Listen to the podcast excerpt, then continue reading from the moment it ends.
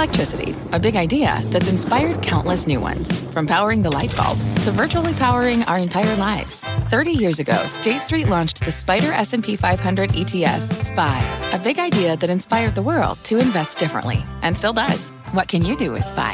Before investing, consider the fund's investment objectives, risks, charges, and expenses. Visit ssga.com for a prospectus containing this and other information. Read it carefully before investing. SPY is subject to risks similar to those of stocks. All ETFs are subject to risk, including possible loss of principal. Alps Distributors Inc. Distributor. Homes.com knows that when it comes to home shopping, it's never just about the house or condo. It's about the home. And what makes a home is more than just the house or property. It's the location and neighborhood. If you have kids, it's also schools, nearby parks, and transportation options. That's why Homes.com goes above and beyond to bring home shoppers the in depth information they need to find the right home. And when I say in depth, I'm talking deep. Each listing features comprehensive information about the neighborhood, complete with a video guide. They also have details about local schools with test scores, state rankings, and student to teacher ratio. They even have an agent directory with the sales history of each agent. So when it comes to finding a home, not just a house, this is everything you need to know, all in one place. Homes.com. We've done your homework. My mission is simple to make you money. I'm here to level the playing field for all investors. There's always a bull market somewhere, and I promise to help you find it. Mad Money starts now.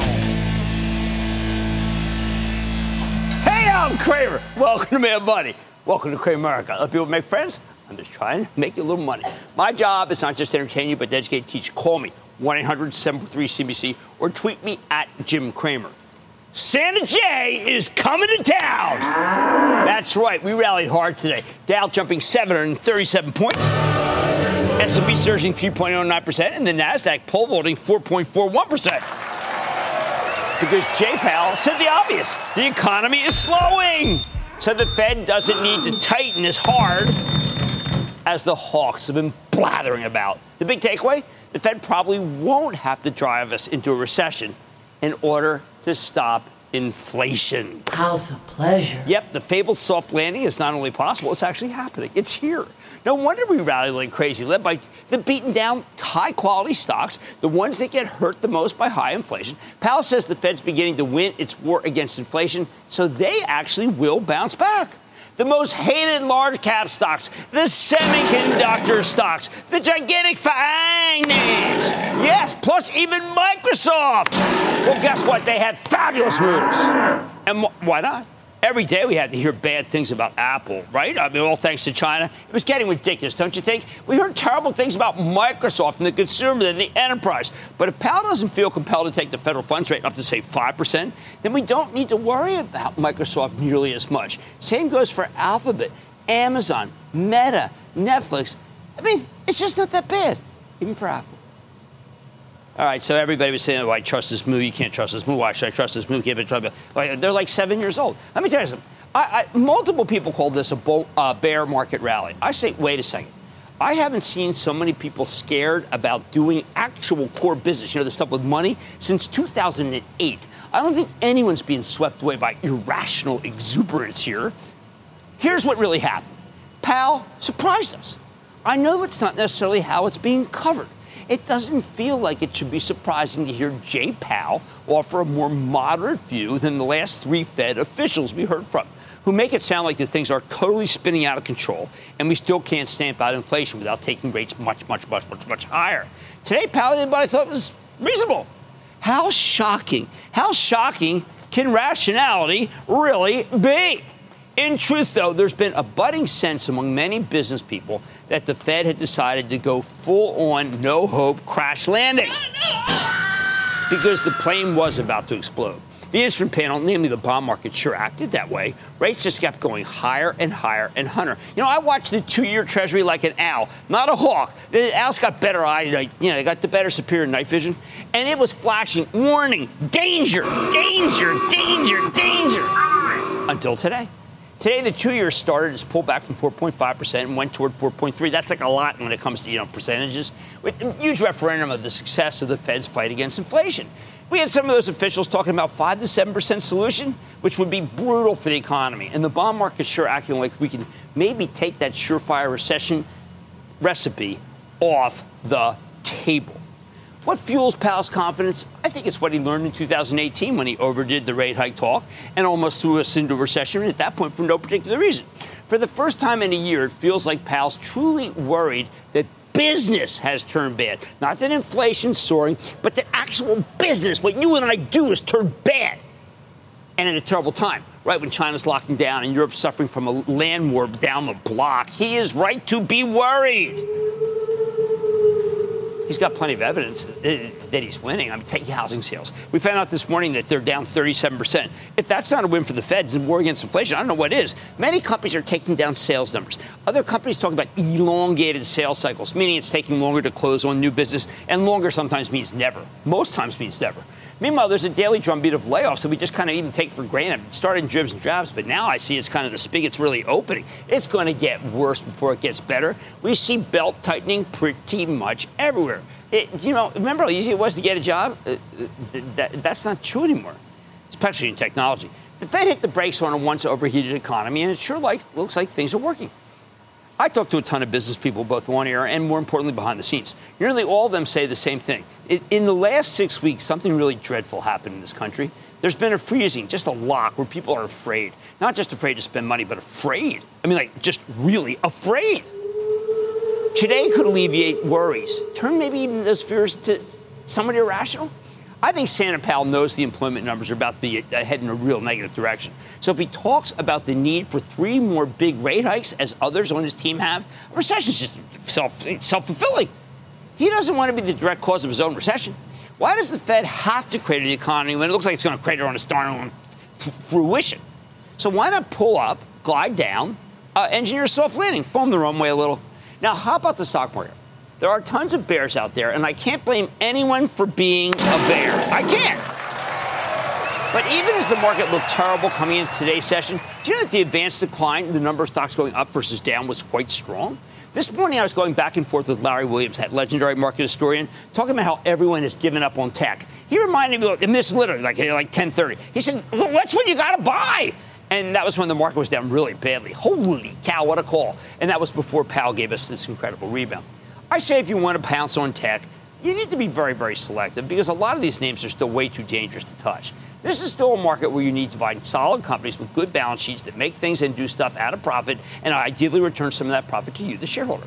Yet every day I hear about people who are not in those kinds of stocks. They're in like a merging market nonsense. Uh, they're in high flying enterprise software names that are losing money hand over fist and don't have the slightest chance of turning a profit or they're in companies that complain about macro headwinds and elongated sales cycles. That's no good. I am worried about some of the best companies, including two tonight with stocks under pressure that we're going to have to talk to later in the show. Look, it's a, it's terrific for the bulls that Santa Jay senses the hardest part of the engineered slowdown may be running its course a full year after the bear market got rolling. But when you hear something like CrowdStrike, a terrific cloud-based software company that said last night it's having trouble closing deals and they're in cybersecurity and it isn't making money? I mean, don't you think that the Fed, the Fed just can't bail them out? that doesn't happen. That's not where you want to be. If your company has just laid off a bunch of people because it's losing so much money, that's not where you want to be. If your company doesn't return capital because it doesn't have any capital return, that's not where you want to be. Maybe you think I'm still making one more clarion call for Apple. Hey, my policy on Apple remains the same. Own it, don't trade it. The people who sold it down on 139, 140 today, how do you think they're feeling? Yeah, that's right. Now, but the Microsoft's game on. Etsy, you bet. Workday, sure. Caterpillar, absolutely. Honeywell's not bad. JP Morgan, America, I like. That same Costco, TJX, what's that? Ford. They're awful cheap if we don't get a recession. And they were all starting to get priced for a recession. Same goes for the higher yielding oil stocks. So you got to use this moment to pivot yourself. Get out of the stocks I've been railing out, railing against for a full year. Like that. There's a woman telling me yesterday her hundred mother got out of these these crummy stocks, went into Apple. You know what? She's doing better than the crummy stocks. And get into stocks of companies that make things and do stuff at a profit and return some of that to you. Bottom line, Santa Jay may be coming to town, but he's also making a list. He's checking it twice. Stay away from the stocks that are naughty. Buy the ones that are nice. Bradley in California. Bradley. Hey, Jim, the original Philly fanatic. You are. You betcha. What's going on? Abe, I have a real quick question on uh, retail giant Macy's. They've uh, their stock's been on a rally, pretty much correlation with the Dow the last two weeks. I'm wondering how sustainable the underappreciated stock will remain, and especially with the Fed softening stance and uh, the resilient consumer in play. Bradley, I'm very okay at this question. When, when Macy's was at 15, I said I liked it eh, because the numbers were going to be great. When it's at 20, I said I liked it because the numbers are going to be great. You know what? It turns out it's at 23 and the numbers are still great. So I say. Jeff Gennette knows what the heck he's doing. At five times earnings, call me a buyer. I want to go to Jerry in Missouri, please. Jerry. Jim, I am a club member whose Estee Lauder position has now paid for Christmas. Estee Lauder, and then we got the Ulta tomorrow, and Ulta's going to say great things about Estee Lauder. Then the Chinese are going to have to open, and then Estee Lauder's going to uh, yes. What's up? Unfortunately, I'm not doing as well with my position of the only EV manufacturer to actually deliver significant quantities of vehicles. Should I double down, hold, or just get out of Tesla? No, I mean, look, I think that I do believe that uh, I'm not going to go against Musk. I just don't. Musk is too smart. Uh, Tesla's down a lot, I think, mostly because uh, people are worried that he has to pay so much money, you know, has to worry about Twitter. Once this thing is past us and he figures out what to do with Twitter, which he will, then I think Tesla's going to be fine. All right, Santa Jay is indeed coming to town. Not too late, let me tell you something. He says, he says that uh, stay away from the stocks that are naughty. He's telling you to buy the ones that are nice, although he's not being that granular in truth. Oh, man, money tonight. Salesforce announced after the bell that co-CEO Bret Taylor plans to step down at the beginning of next year. I like that guy. We got to learn more about what the heck's happening over there to, to, with CEO Marc Benioff. Then earlier today on Squawk on the Street, I took a sip of some something really delicious. It was called Figgy Pudding Spam Juice. And tonight I'm talking to the mastermind behind the brand, Hormel, to get a sense of what the company has in store. And could Snowflake earnings bring a blizzard to Wall Street? I'm checking in on the cloud stock. It's one of my favorites in terms of the a company, but we got to talk about the stock with the company's top brass. So stay with Cramer.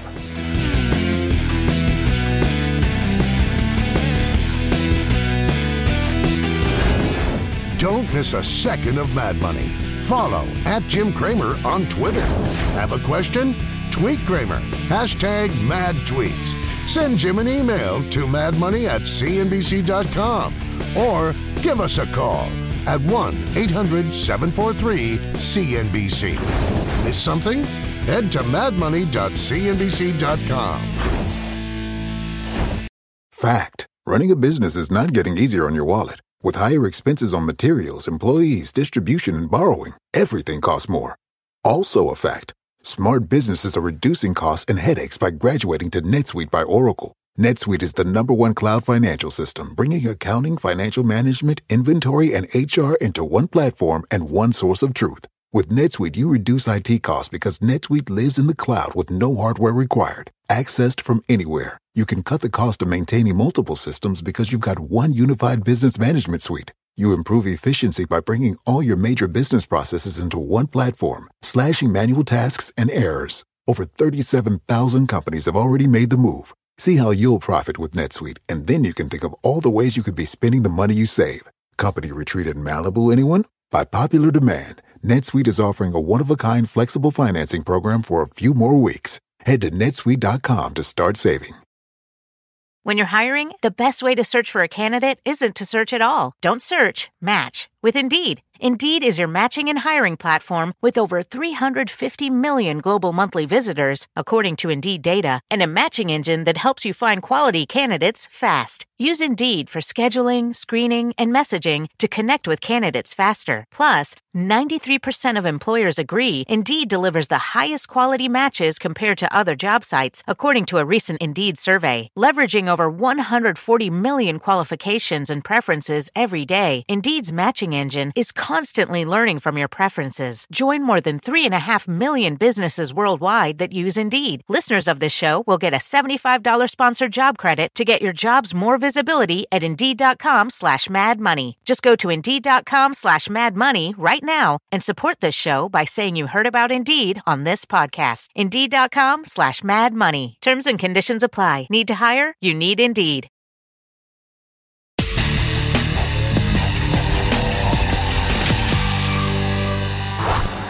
Just when Jay Powell got us excited about high quality tech stocks again, Salesforce.com reports after the closing, its stock's getting hammered. I got to tell you, I think the sell is excessive. Salesforce delivered a small revenue beat coupled with a sizable 18 cent earnings beat off a $1.22 basis. Although, yes, cash flow was a little light. What threw people off, though, was the revenue forecast for the current quarter, which came in a tad weaker, but more important, the fact that co-CEO Bret Taylor announced his resignation at the end of the year. While that's not ideal, count me in as a huge Bret Taylor fan. It probably doesn't warrant this kind of sell off, even as guidance was cautious. Do not take it from me, though. A few moments ago, I spoke with Marc Benioff. He's the chairman, co founder, and now just CEO of Salesforce.com to get a better read on the situation. Marc, welcome back to Mad Money. Thanks, Jim. It's great to be with you, always.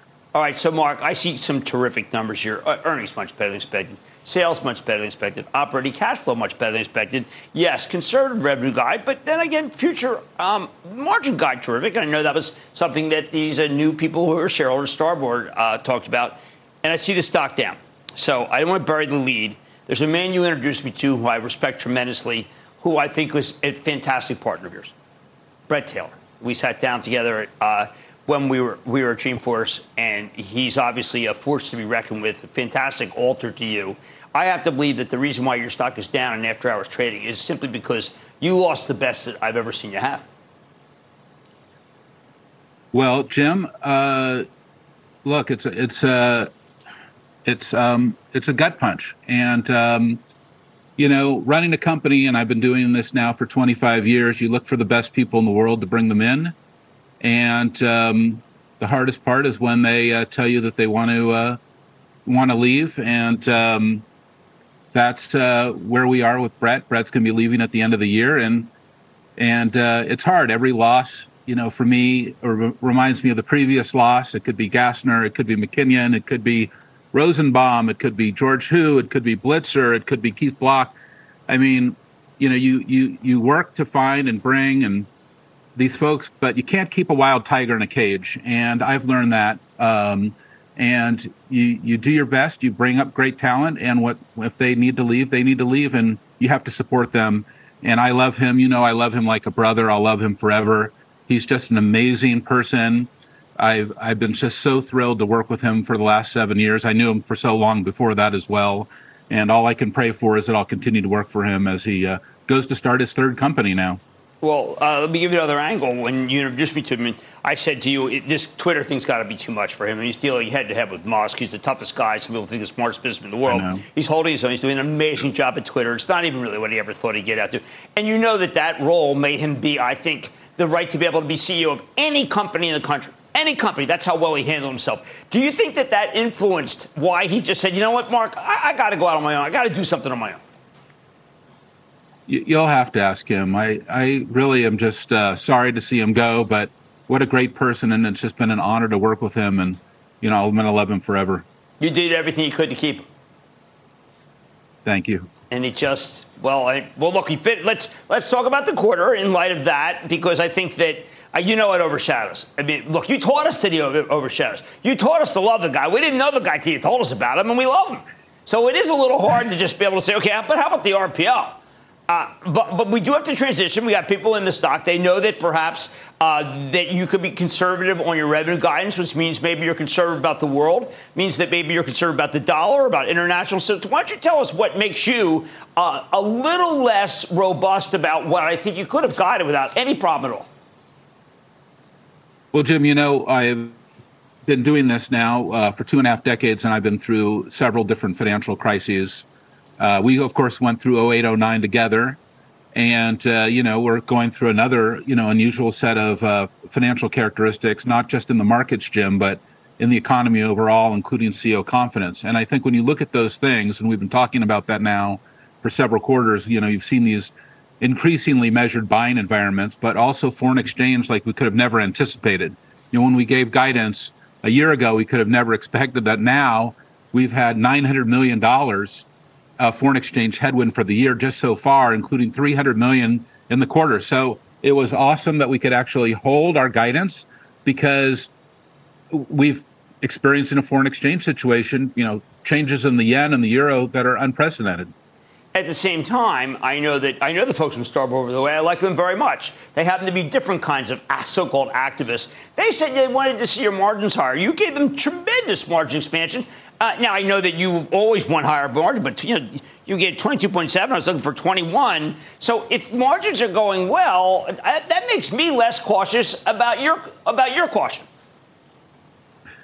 Well, I'll tell you, Jim, you're look, looking at this correctly, and um, of course, we all want the same thing. We've talked about that as well, which is we want strong uh, shareholder returns and we want to have increased operating uh, margins as well as increasing revenues. I mean, here we are with record revenues, Jim, of 7.84 billion for the quarter. That's one of the highest reported revenues for any software company ever. It's up on constant currency 19%, and with this foreign exchange headwind, 14%. But you can also see, Jim, that we've got an operating margin here, uh, which is also at a uh, record record level at 22.7%. We've never been able to deliver that before. You know, that's a long way from when we first met when the operating margin was 10%. So oh. it gives me uh, continued confidence uh, in our focus and increasing operating margin, which is very important to me personally, and also increasing revenue, continuing to deliver for our customers. And I'll tell you, we also closed a lot of marquee transactions in the quarter. And uh, that that has been a highlight for me of where T-Mobile, we've been able Bank to. Bank of America, uh, Dell execute. would be probably I want I want the fastest growing telco. I want the largest bank, and I would like the the best solid consumer plus enterprise tech company. And you did win those three. Well, let's think about that in terms of every industry is handling these kind of financial headwinds a little differently. And of course, it's been a great time for the banks. And of course, one of the largest banks in the world, Bank of America, standardized on Salesforce. We have such an incredible relationship with Brian Moynihan now for a couple of decades, and now adding in his business bank, corporate bank, investment bank, you know, into the Salesforce family. We want to be able to give each one of those, you know, um, uh, incredible, important, you know, parts of Bank America, our Customer 360 platform. And they right. have all their own unique needs, whether it could be in sales or service or marketing or commerce or even in collaboration with Slack.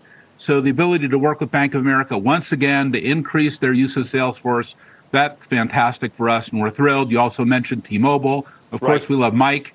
We've continued to grow with Mike. Mike has done an incredible job with his merger. Now he's really focusing on his B2B capability, which is what this next level of our relationship is all about, helping okay. him to go to market more aggressively directly to business. And the third one you mentioned, Michael Dell. And uh, that's another multi decade relationship to really help him not only go through the huge transformation he's gone through, not only with Dell, not only with EMC, not only with VMware, but making sure he has the customer 360 he needs to have just a great success for his company. Uh, well, so Marc, uh, then the tide. A lot of people feel the tide has turned negative for Nasdaq. We're really kind of done with tech. They're too expensive. Uh, that it's finished. I mean, what I hear from you is basically, look, it's going to be more lucrative. You're taking share. You're doing what you can do during this environment, and when things get better, it'll really be a terrific time. Is that a correct reader situation? Well, also, you know, as the financial markets change or as the economic conditions change, as CEO, you have to change. You have to pivot. You have Would to you have to do layoffs? Would you do on. layoffs if you had to do them? Look, you have to constantly reshape your company. We've already reshaped part of the company. We'll right. continue to reshape the company because you have to look at everything as the market is changing. You know, we just talked about several industries, you know, PCs, telecom, and banking, right. but every industry is a little different. We didn't talk about hotels and hospitality or or defense or other areas. Every every industry has a slightly different characteristic right now. Some are buying very aggressively, some are more subdued because of right. what they're going through. And you want to invest more in the industries and products that are doing well. You want to pull back a little bit in the ones that are not. Right. That's the ebb and flow of how to deal with a crisis. The other thing that you're doing is, you know, you look back a year ago or two years ago, it's the best years we've ever seen in the history of the company. It was an unbelievable right. motion. Now you're like, wait a minute, I need to make an adjustment here. That is how to deal in a crisis situation. You oh, want okay. to make the right me, adjustments, and then you go forward. Let me ask you, uh, and leave with this. It's a somewhat morbid question, whatever you said, but your stock's down big. I think it's really because of uh, the departure of Bret, whom you did not want to leave. Do you actually buy your stock if it's down big off of something you know you couldn't control?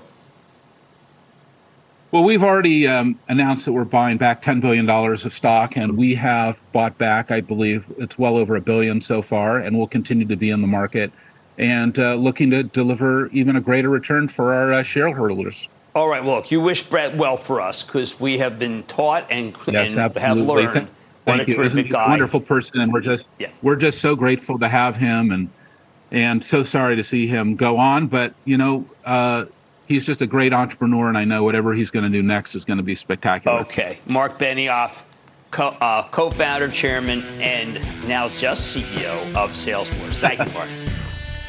Thanks, Jim. Yeah, yeah, money's back in. Coming up, we're not spamming you. Cramer's got a special processed American meeting with Hormel's top brass next. You seek the key, but first, you must learn the ways of precision, craft, and performance with Acura's all-electric ZDX. With a premium Bang & Olufsen sound system up to a 313-mile range and a Type S variant with an estimated 500 horsepower, the ZDX is their most powerful SUV yet. Unlock the energy when you visit Acura.com to order yours today. Take your business further with the smart and flexible American Express Business Gold Card. It's packed with benefits to help unlock more value from your business purchases. That's the powerful backing of American Express. Learn more at americanexpress.com slash business gold card.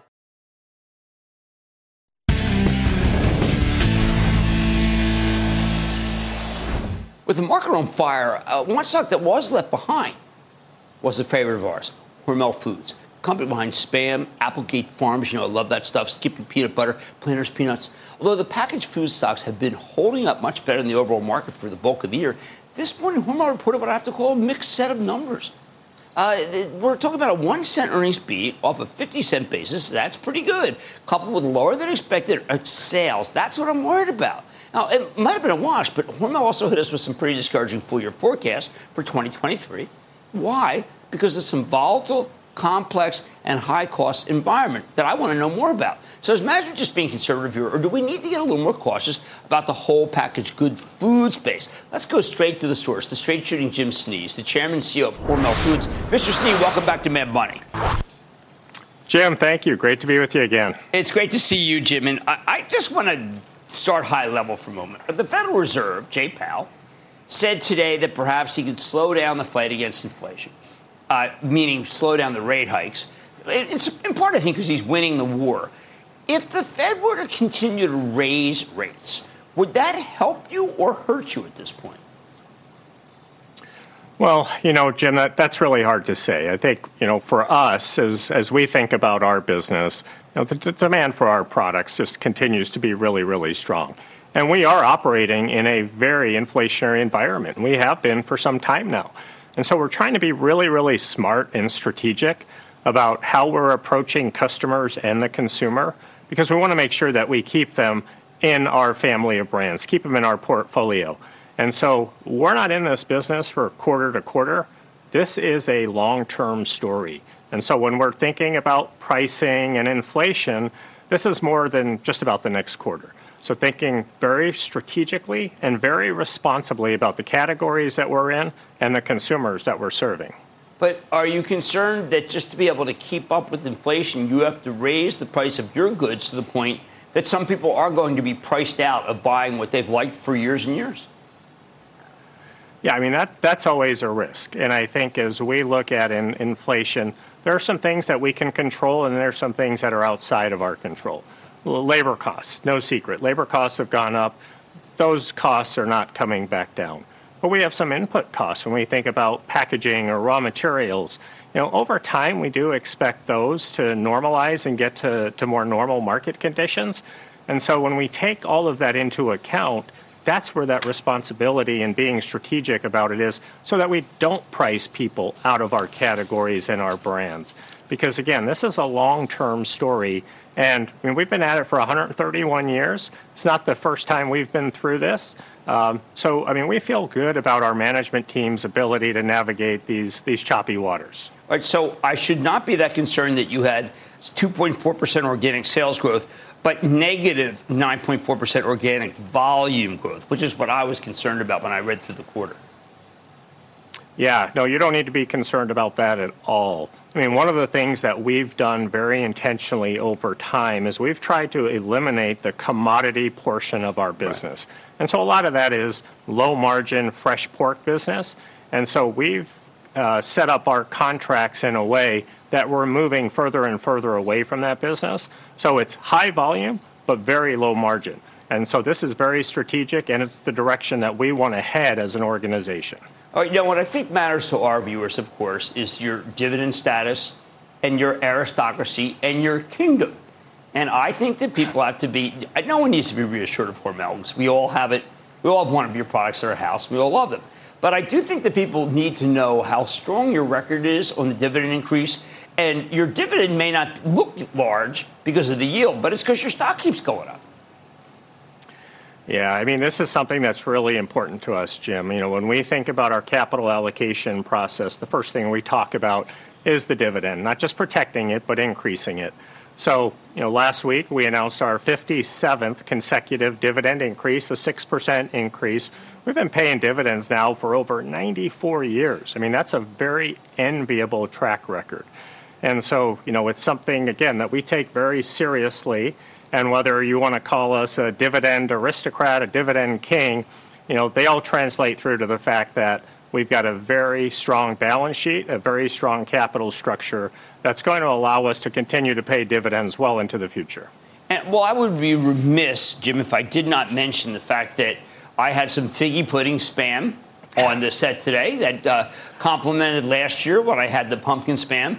Uh, but the actual numbers of spam are extraordinary. And I think people would be quite surprised if you tell them about the, the, amazing growth that you've had in a product that, frankly, I think a lot of people didn't think sold anymore. Yeah, I, I mean, it's, it is incredible the success that we've had in spam. And so, you know, when you think about the fact that we've had three consecutive record years of sales for our overall business, this last year was our second most profitable year in the company's 131 year history.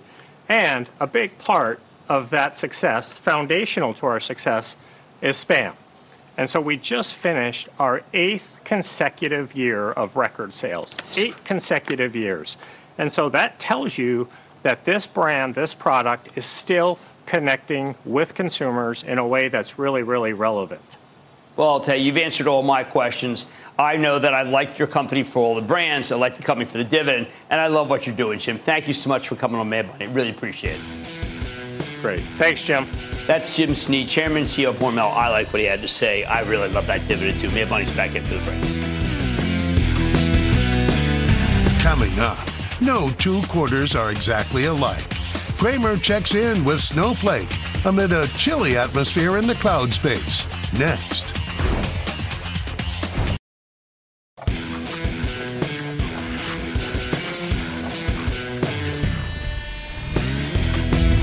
Been saying, when it comes to earnings, if you're a richly valued enterprise software stock, you're guilty until proven innocent, even though it's wrong. That's what I'm thinking as I parse through the quarter from we just got from Snowflake, the cloud-based data warehousing and analytics play, which sent stock tumbling after hours. Snowflake actually delivered a clear top and bottom line beat, though sales up 67% year over year, some tremendous cash flow. Unfortunately, the revenue forecast for the fourth quarter did come in weaker than expected, and they implied a big slowdown from the third quarter. Margin guidance weak too. Less than ideal in a market that really cares about profitability. Now, I'm wondering if this is it to the extent maybe some weakness of something remains dramatically different, or is it just the same? I don't know. Let's take a closer look with Frank Slootman, the straight shooting chairman CEO of Snowflake. Mr. Slootman, welcome back to Mad Money. To be on with you, Jim. All right, so Frank, I am. I'm a little buffaloed. The quarter was amazing. Uh, you're way ahead of where I thought you'd be. The customers are are, are terrific. Everyone's using the pay-as-you-go model, and, and uh, I don't know what to say. That it looked like next quarter is going to be dramatically weaker from this one. And yet, I, I know you're a conservative man, but uh, is something more is something wrong that I'm not seeing? No, there's nothing. Uh, there's nothing wrong. I mean, for a company uh, at this scale to be growing at this rate is, is literally unprecedented in the in the history of um, of enterprise software, especially with the cash flow and all the other uh, you know operating characteristics of the business. So you know things are are really good. One thing that, that that viewers have to you know keep in mind, you know, we're running on a consumption model. It's completely data driven. Um, you know, this is not a you know a wet finger in the wind. You know, let, us see what we come up with, right? So we're very methodical and systemic in the way we uh, we do these things. Um, you know, there's certainly crosswinds. You know, uh, you know, coming uh, across the transom.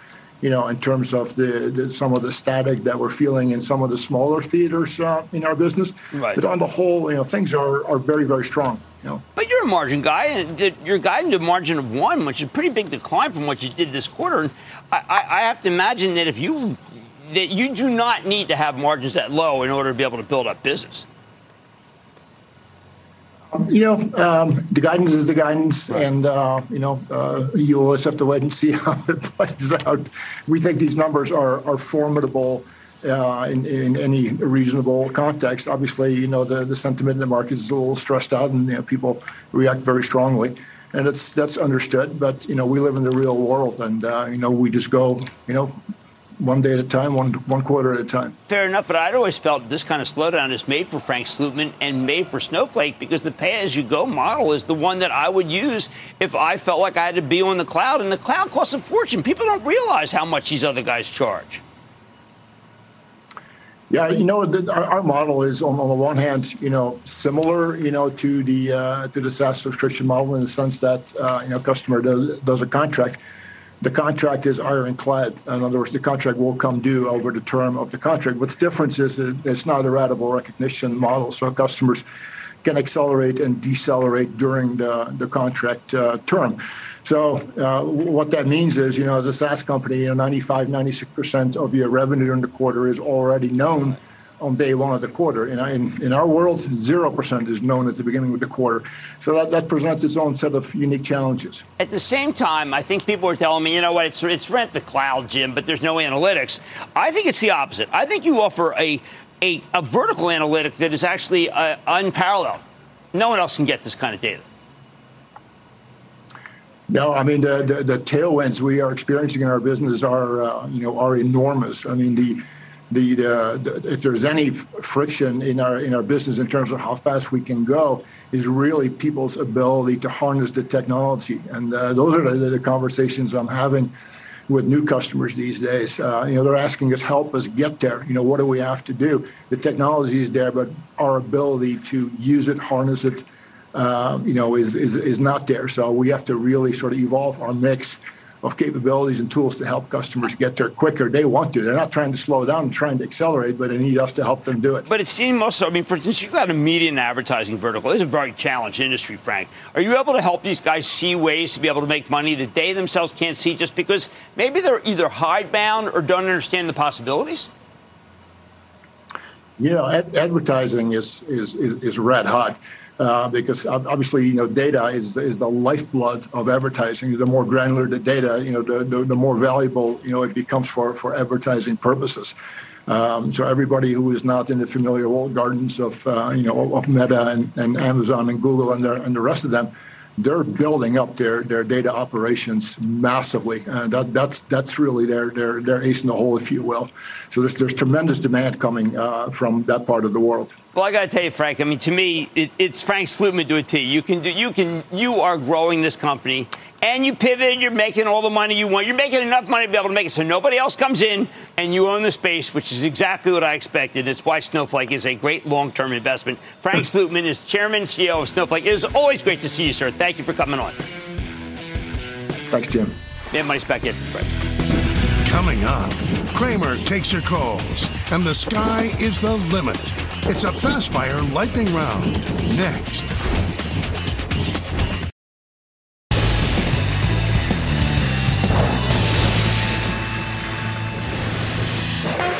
Is time. It's time for the lightning round. So we're going to go around for me, seven minutes, just to go to another call. So we need to play this out.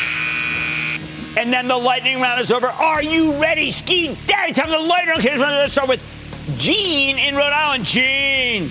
Hey, Jim. Booyah. Big, big booyah, booyah out to you. I got your back. Fantastic. Okay? Yes, what I got you, your back. Yeah, I'll, I'll, tell you real, real quick. Um, you made me money my first house about 25 years ago, okay? VAR. Remember VAR? Of course okay. I remember VAR. It's like yesterday. What's yeah, you remember that? Yeah. There you go. Loved that. Loved it. Always loved it. You're cool. Okay, so okay? what are we doing now?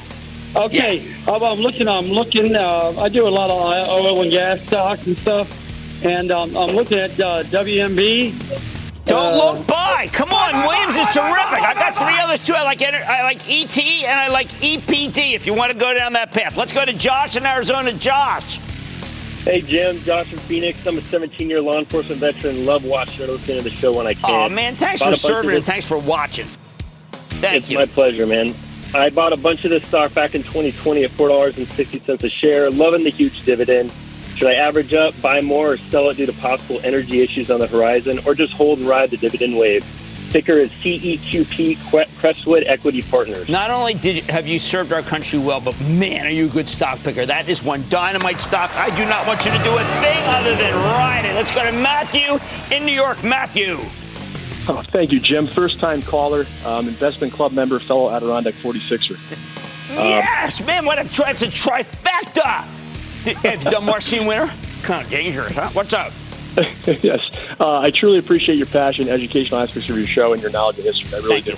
Thank uh, Questions on questions on Sunrun. Historically, you've said it's a speculative stock. It's been consistently negative on earnings, but they just surprised Wall Street in a big way with a 96 96 cent beat uh, versus Street predicted uh, negative seven cents. Uh, has your opinion changed?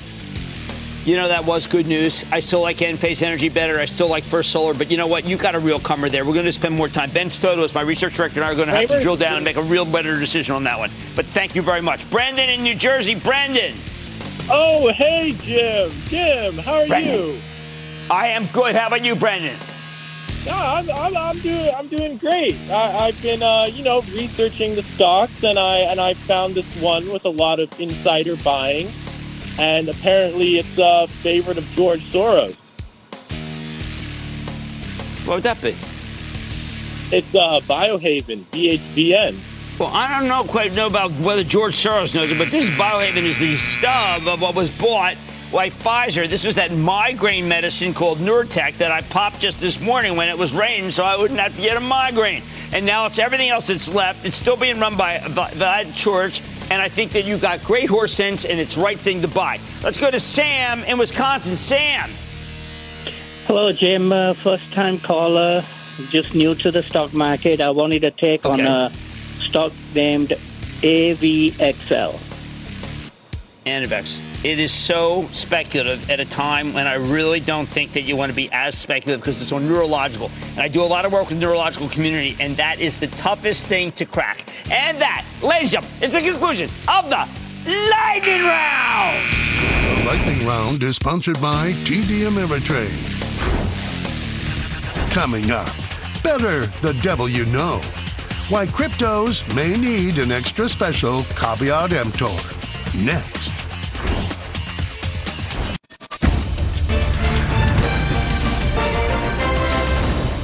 Tomorrow, kick off the trading day with Squawk on the Street.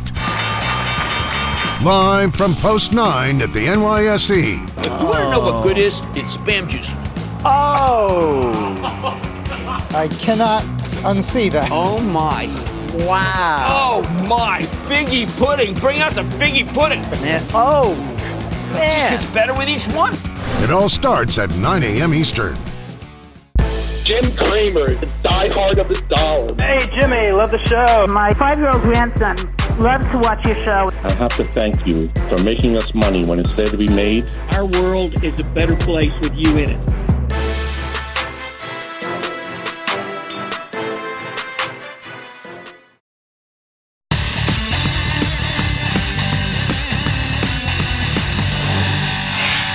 So last night my wife Lisa and I went to a charity event for Radical Hope. Terrific group. Helps try to prevent young people from committing suicide. Something happened at the start of this live auction they had, something telling. The host said that unlike in past years, bid winners could not pay in Bitcoin. The place erupted with laughter, of course. I watched the winks and the elbow bumps across the room. The contempt was palpable, as no one in this group would ever bid for anything Bitcoin anyway. I mean, give me a break. Me, though, I was in kind of a bind. See, a few years ago, I interviewed this fellow by the name of Anthony Pompliano. He's a crypto evangelist known as Pop, and he dared me to buy a big chunk of Bitcoin. I said, What the heck? Game on! Largely because I was sick of watching other people make money while I wasn't. Kind of jealousy. So I took the plunge at $12,000 Bitcoin. I did it with two hands. So what happens? The darn thing immediately starts flying. I'm mesmerized. It goes to $40,000.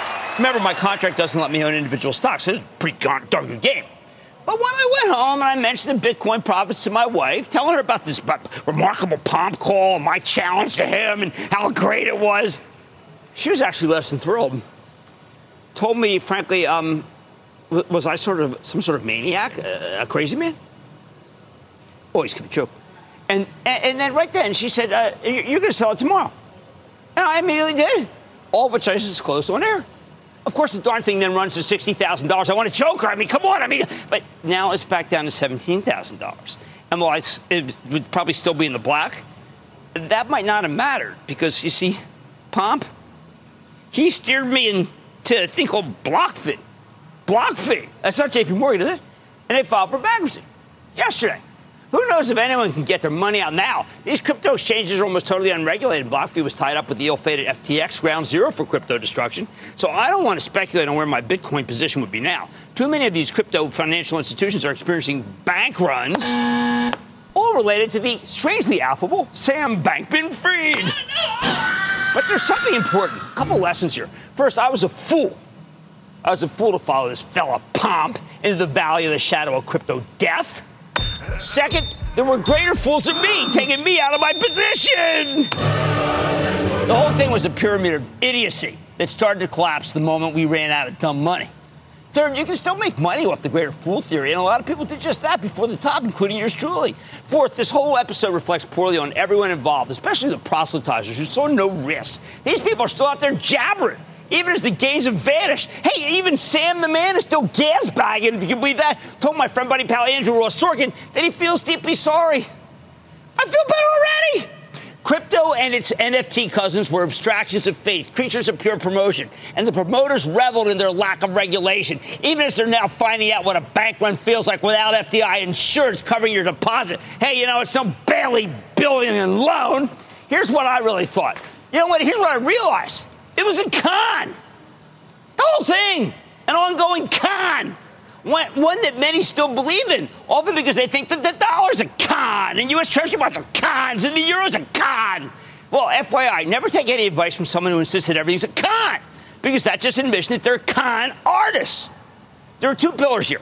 They took all the gold bug arguments about how governments constantly print money and devalue their own currencies, marketing crypto as something a safer alternative. Then they relied on the blockchain, the underlying technology which can facilitate transactions much faster than traditional finance. It's much easier to move Bitcoin around than it is to move stocks around. Well, whoop de doo. But maybe that's not about technology. Maybe it's about regulation.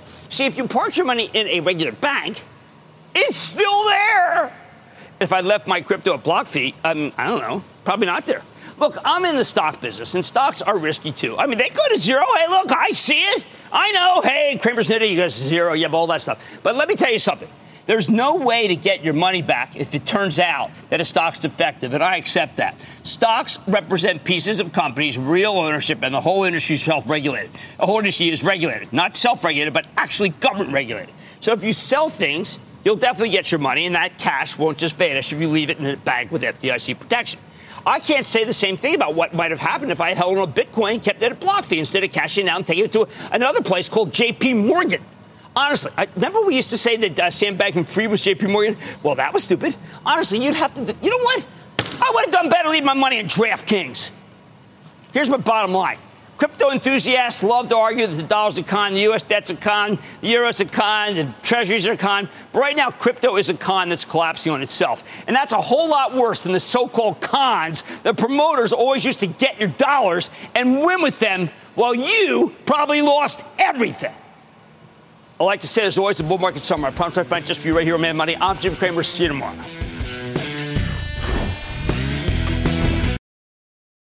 This podcast is supported by FedEx. Dear small and medium businesses, no one wants happy customers more than you do. That's why FedEx offers you picture proof of delivery, packageless and paperless returns, as well as weekend home delivery to 98% of the U.S. on Saturday and 50% on Sunday. See the FedEx service guide for delivery information. FedEx Ground service is also faster to more locations than UPS Ground. See what FedEx can do for your business. Absolutely, positively FedEx.